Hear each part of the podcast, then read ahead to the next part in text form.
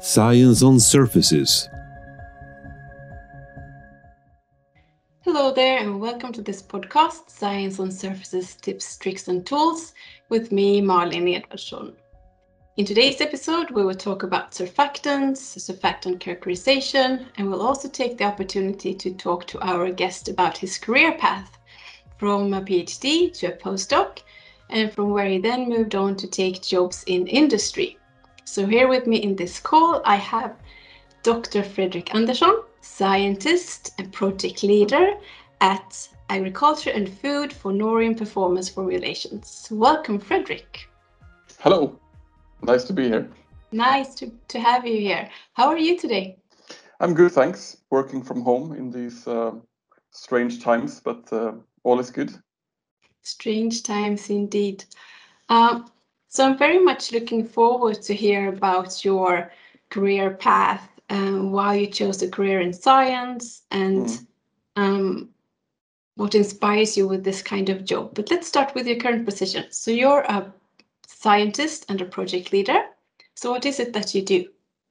Uh, well, my role is a bit of a it's a bit of a mix then of, of actually being the scientist in the lab, which I like a lot as well, but then also running the, you know, the kind of stage gated uh, projects uh, in a project leader kind of way. So two very different roles combined into one. Uh, but I like to have to have both actually. Uh, I become easily bored otherwise, but uh, yeah. So what is the the science that you do? The science is, I mean, uh, I mean, Nouryon, where I work, we we work with surfactants and also with polymers uh, quite a bit actually. So, I mean, the main the main thing is, of course, that they interact with surfaces. So, I mean, they lower surface tension, as you know, surfactants, and they they are in a ra wide range of, of applications. So, um, so we so we serve a lot of different applications with our products. Mm. So, so what is it that you would like to achieve with the products? To be more specific, I mean, you you you do some development work. Mm, yeah, I mean, right? I mean, it's either developing uh, developing new surfactants or polymers, which is quite a task because you start doing it in the synthesis lab, which I don't do, but we have groups for that, and then we characterize them in the application lab. And from that it's then to introduce a new chemical into the market which is quite a fun process but it's also quite a lengthy process when it comes to registrations and uh, HSE for example as well. So but we also use current products that we have in one application let's say hairstyling application can be used in a different application within Nouryon. so we also broaden the way that we use our current products mm-hmm. so mm. how does that work to develop a new surfactant or a new polymer, do you know of a need? It should behave this way or that way? Yeah, I mean, normally it is, I mean, we, we know what it's supposed to do in the application. And then, of course, we have a lot of knowledge, I mean, structure wise, of, of surfactants that have worked similarly. Uh, but then maybe there is a need for having biodegradation, maybe it's a need for bio based and so on. And then we have to uh, take that into account as well. Mm. So so we know what we want to achieve, and then we go back. We start in the synthesis lab, then trying to to make these mo- molecules, and it's a lot of tweaking and it's a lot of trial and error actually mm. uh, before you reach final final working product. Mm. Uh, so how long could it take then to develop a new surfactant for a specific application? I think I mean we ha- we haven't. I mean long term R and D projects are normally two to three years, and I think that's that's the minimum time because you need to do the testing and you need as I mentioned again, the the registrations, for example, within REACH and also uh, and those are quite uh, lengthy processes. So I, I I would say two to three years uh, mm. normally. Mm. Mm. So it's not it's not just that you can like I want a, a surfactant that's doing this and then you go into the lab and you make it no no but, but i mean i mean that that's the first part i mean if it doesn't if it doesn't perform then we will not take it further right so uh, mm. so that's the first and maybe the most fun part and then mm. comes the other part that is also needed but it's it's a different kind of ballgame mm. okay so let's say that you're developing a new surfactant what kind of information do you need during that uh, project or like a product development, like mm-hmm. the characterization throughout the whole development part, so to say?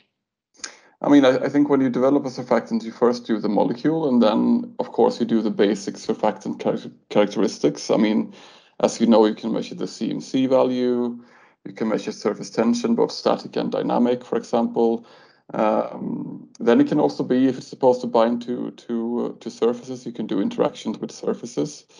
Uh, yeah, so basic surfactant characteristics. I mean, uh, and then you need to test it in the application itself, whether that is for hairspray or whether that is for agro crop protection or whatever it might be. You you need to do, for example, field studies and or these kind of things as well. Mm-hmm. So what methods is it that you use? Basically, it's just like a handful of methods that you need, mm. need then.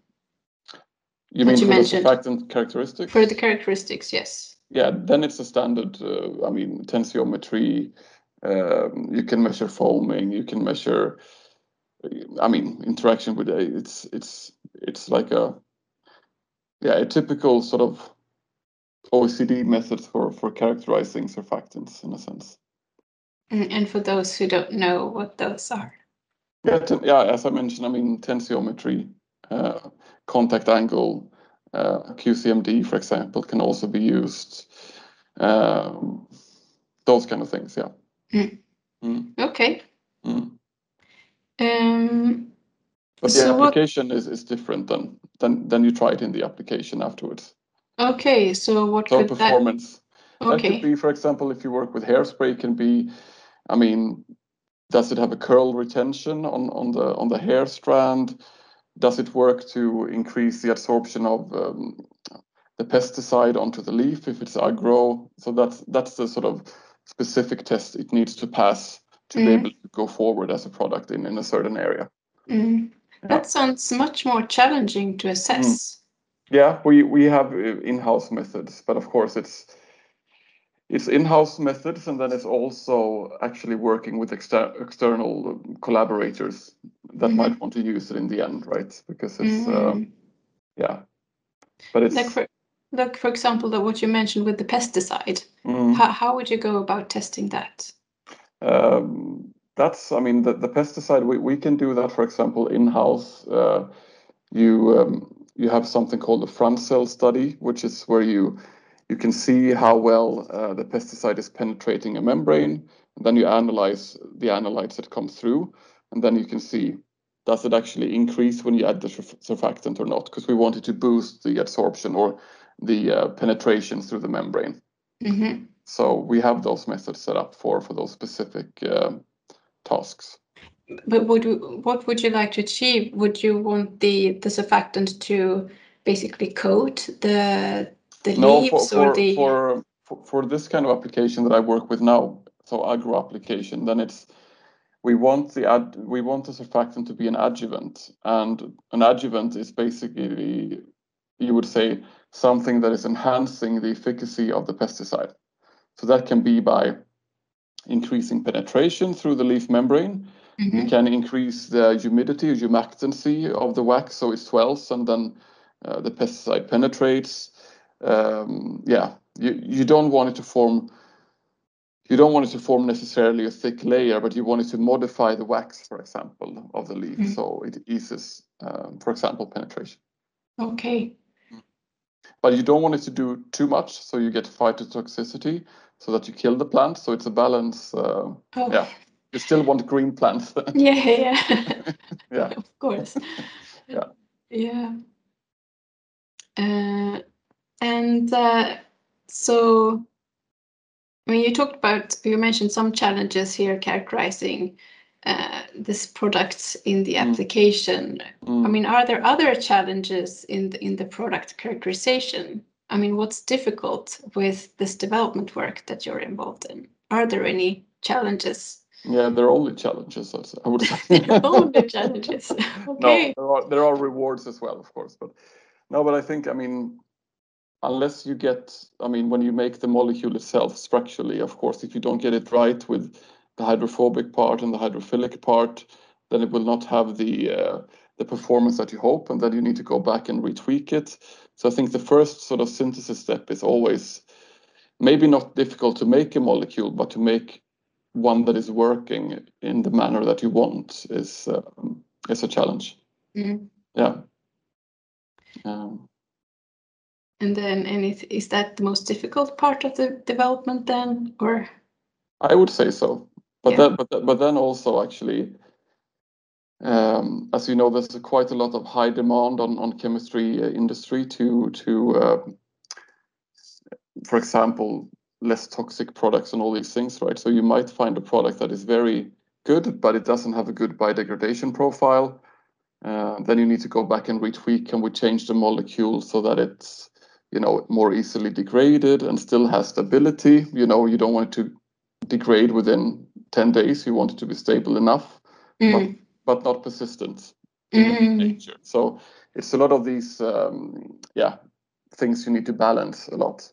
yeah, so there really are optimization in several steps. Yeah. Yeah. Before you have final product. Yeah. Okay, so so we've we've uh, touched upon the analytical methods that you use a bit, which is sort of the, the scientific part of, of your job, I guess. Yeah, yeah. Um, so, so let's move on to talk a bit about your career path. Uh, So Mhm. now you work with surfactants and polymers, and Yeah.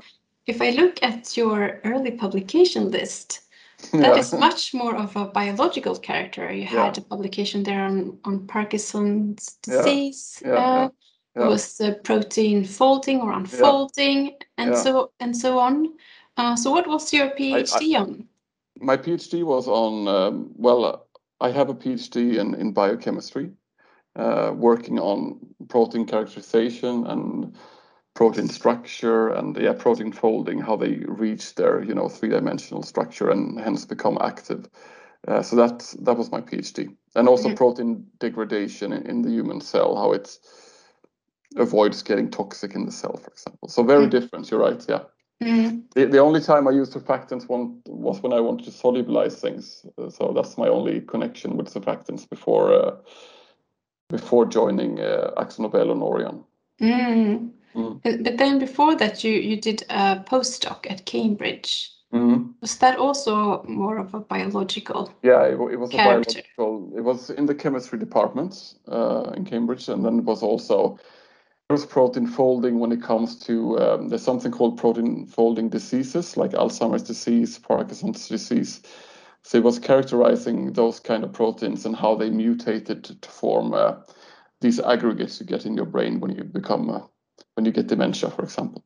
Mm, So very different. But I, I, I mean, the reason I got into science is because I like biology. I think that's my um, originally my my big um, passion. mm.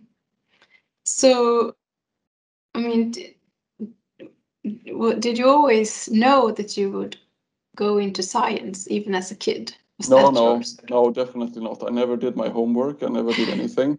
Okay. So I, I, I was a bit of a, I, was a bit of a late bloomer, I would say, um, Mhm. when it comes to being productive and doing those kind of things. So I, uh, up until I was maybe 12, 13, it was not in the cards for me. But then something switched, I think, uh, and I got really interested in mathematics and chemistry and biology, and uh, yeah, so a late bloomer, I think. But Mhm. uh, after that, I think it was quite clear. Yeah. Mm. Mm. And then, and then, what? What? I mean, during your PhD and your postdoc, Mm. uh, did you have a plan then moving forward? I mean, did you know that you would leave academia, or did you No. consider staying on and?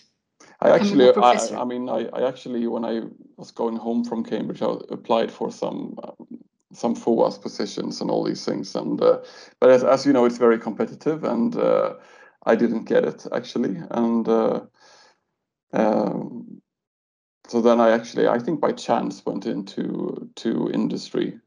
Um, but I think I actually enjoy it a bit more now that I've been here for 10 years or a bit more Mm. um, because you have an end goal and you can really what is driving me i think is i mean it's not necessarily all the details uh, in the structures and so on but I, but I want to see like a timeline how to achieve a product and i want to see that product be sold and I, so on so it's i think it suits me better to be honest Mm. Mhm. So you don't really regret no no your I, choice. I, I can miss, of course, being able to design your own experiments, and you don't have the same kind of deadlines and everything. But uh, I think the positives are uh, outweighing the negatives. Mm. Yeah. Yeah. So so let's talk a bit more about what drives you. You said Mm. to have so to see progress. Yeah, to see like a sequential. I mean, some some people, for example, that I talk to at work now, they they are really, oh, I love to start things, but then in the end, they don't really care about finishing it. They they love to start it, or some like to go into the details and so on. Mm. And I and I think I'm a bit of everything there actually, because I I like to start things, but if I don't see it progress, Mm. then I lose interest. So I, I want to take it to the next step. I think it's somehow a competitive edge that I want to take it to to the final the final launch or whatever it might be. That's Mm. uh, that's So how was that? How was that when you were in academia? Of course, then I mean you publish, but then I find that projects could sometimes be very lengthy and, and Mm. run for years, and it's maybe it's perhaps it never really ends, but they go, you know, from this publication to that on a similar I, topic. I- I think I think the publication was my launch, to be honest. yeah. That's that's what I strived for in in a in a sense. Uh, but you're right. I mean, I, I I don't mind long projects as long as I see some progress. Um, uh, yeah, Mm. but the papers were my driving force in a sense. Mm. So what about the problem-solving aspect? Mhm. Is that uh, important for you Mhm. at all? Yeah, I, uh, I, yeah, it's it's fun and it's important, uh, but I'm not one of those people that sits uh, in their chamber for three months before testing things. I think about the things I want to try, and then I go and try it, and if it doesn't work, I choose a different path. Mm. Again, because I want to go forward. I think Mm. so. Um, a bit impatient, but I think sometimes that is quite good. Um, yeah, because it allows you to go ahead in a sense. Mm. Uh, So but I, but I, I I don't mind to have people in my team that actually are much more in depth than me. I think that's perfect. Mm. Uh, yeah, Yeah, because you mentioned that uh, it's it's all challenges. yeah, yeah. And, a lot um, of challenges. Yeah, a lot yeah. of challenges. So I was thinking that you you need to be, I guess, inspired or, or motivated by you know taking on these challenges and solving Yeah. all these problems yeah. uh, instead of being you know worn down by them. Yeah, and that's a challenge as well. I mean, it's. Uh, um, but I think a, a lot of a lot of project work is about communication, and I think that's part part is quite fun as well. Mm. That you can always solve things by communicating better with your team members and so on, and that's uh, that's the one part I like as well. Mm. Mm. Okay, so what's uh, what's your plan moving forward? Do you have a plan or yeah. to go by inspiration?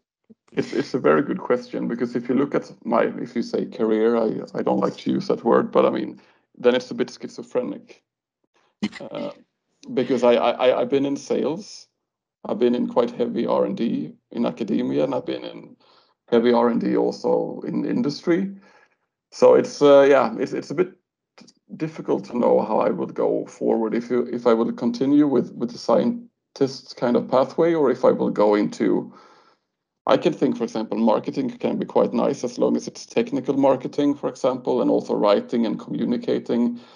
So at this point, I don't really know actually, but I, I want it to be um, coupled to science. That's Mm. my, I think that's my uh, driving uh, force. Mm. Mm. Okay. Um, so I think we will end with that science being a driving force. Okay. That's a good end. yeah. Um, so thank you so much for uh, listening to this episode with me, Malin Edvardsson, and Dr. Fredrik Andersson from Nouryon. And I would also like to take the opportunity to uh, mention to those of you who are listening or watching that if you're interested in surface science or related topics, you should check out our blog, the Surface Science blog. Thank you and take care.